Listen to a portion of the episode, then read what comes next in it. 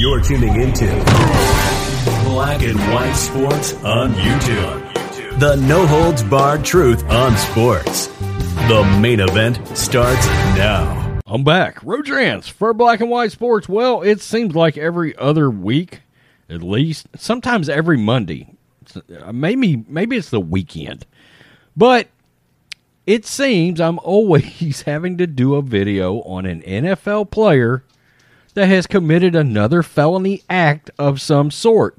Now, we just came off the NFL draft, and it's pretty widely known around the NFL that that prior to the draft, some teams will take chances on players that's had issues. Other teams automatically pull them off their boards. Okay? Now I know the Houston Texans, from what I understand, they're very high on character. Yeah, Deshaun Watson was on that team. But Kyle McNair, once all the allegations started coming out, wanted him off that team. And it was Nick Caserio that took his time to get the best offer, while in the background, the owner was banging the drum for Deshaun Watson to get out of town. He didn't want him out of town. It's a pretty religious organization. They they're they're big on Christianity, the Houston Texans. And of course, there's other teams that just will not draft players with character issues. So, a player I actually liked a lot when he played was Bart Scott. Bart Scott works for ESPN now. He played with the Jets. And he has made some comments that I just flat don't agree with. Okay. I believe you can win with guys with high character, guys without criminal histories, guys that have not been in trouble. I mean, uh, look, I just think that's something you're able to do if you've got the right coaching and the right quarterback. And let's be honest, that's the two things that I believe you need. Well, he's made some some puzzling comments, and I, I just think they're idiotic. This is Outkick. ESPN's Bart Scott says NFL teams need players, quote, with a couple of felonies to win. wow. Former NFL linebacker turned ESPN analyst Bart Scott said Thursday that in order for teams to be successful, they need to have players with a couple of felonies to their name. All right. Quote, you have to get some tough guys, and everyone can't be choir boys. Well, now, Bart Scott, do you really believe that uh, guys can't be tough without also following the, the rules of the land? Really? Huh. I wonder how many Marines and, and Army Rangers and guys like that are actually law abiding citizens. Do you really think NFL players are tougher than them? Because I don't. Scott said via USA Today's Scooby Axson, quote, When I was with the Ravens, we had to make sure that we had at least two people on the team with a couple of felonies just to make sure our street cred was right.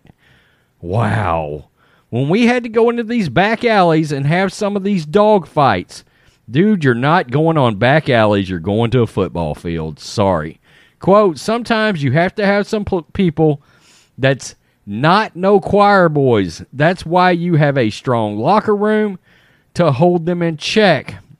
Scott, who played for the Ravens from 2002 to 2008, was teammates with players such as Ray Lewis, Jamal Lewis, and Terrell Suggs. Apart from being all Pro Bowl players with their respective positions, the trio also had some run ins with laws. Nobody's going to dispute the greatness of those players.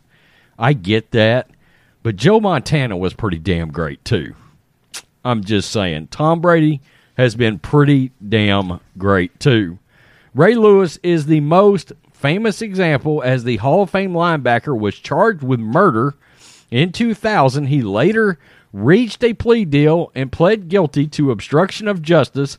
Jamal Lewis was sentenced to four months of prison in 2005 after pleading guilty for attempting to set up a drug deal for a friend. Suggs also was charged with felony aggravated assault in 2003 has been accused multiple times of domestic violence. As anyone could imagine, the host of ESPN's radio's Freddie and Fitzsimmons were taken aback by Scott's comments.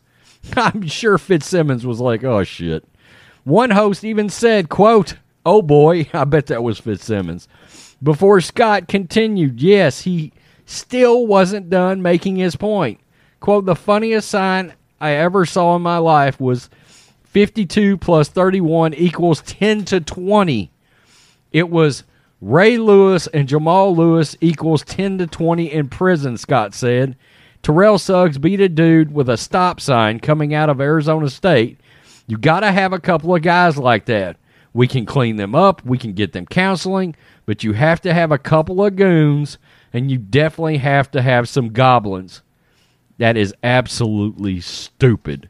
It's hard to see how it, having players with criminal records can positively impact a team, regardless of talent. Look no further than the Browns quarterback Deshaun Watson, who set out the entire 2021 season with the Texans amid assault and misconduct allegations.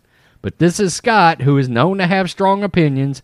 And back in January, Scott actually uttered on ESPN broadcast that Bills quarterback Josh Allen should take a Viagra before Buffalo's chilly home playoff game against the Patriots. No, for real, he said that. Quote, take a Viagra before the game, baby. That'll get the circulation going right. A lot of NFL players, at least in my day, took Viagra because it opened up blood vessels. Uh, I've got to admit, that's not the first time I've heard that. I've heard that about a lot of NFL players prior to games. Yeah, they take a Viagra because it supposedly opens up the blood vessels. Uh, so I don't know that that impacts the story involving the felons because I just don't buy it. Okay, I believe that teams can absolutely succeed with high character guys and win Super Bowls without having a bunch of felons running around. And let's just be real, and this is a message to Roger Goodell it makes your league look like shit. It just does. It always has. It's been a horrible black eye. And for all the praise that Ray Lewis gives gets from people, it's amazing how many people forgot about that incident back in the day. I know many people have it. Okay, that's still a thing. But the idea that you can't have guys with high character and that guys can't be tough without being criminals, are you insane? Again, have you ever met a Navy SEAL, an Army Ranger, you know, a Marine? I mean, come on. We're talking about alpha males of the highest order, Texas Rangers. You ever met those guys? I'm not talking about the baseball players. These are alpha males of the highest order, law abiding citizens, and they're tougher than any football player. I mean, sorry. What about MMA guys? There's a lot of them that have squeaky clean records, and those dudes are tough as hell. Yeah, there's some bad apples out there too, and I understand there are outliers in the NFL. But I just think these are idiotic comments. I normally like Bart Scott. I don't really agree with a lot of his takes, but I really liked him as a player. Can't wait. I mean, I remember that. It was a great line. But this is a dumbass statement. Tell me what you think, black and white sports fans. Make sure you hit subscribe, and we appreciate you guys watching.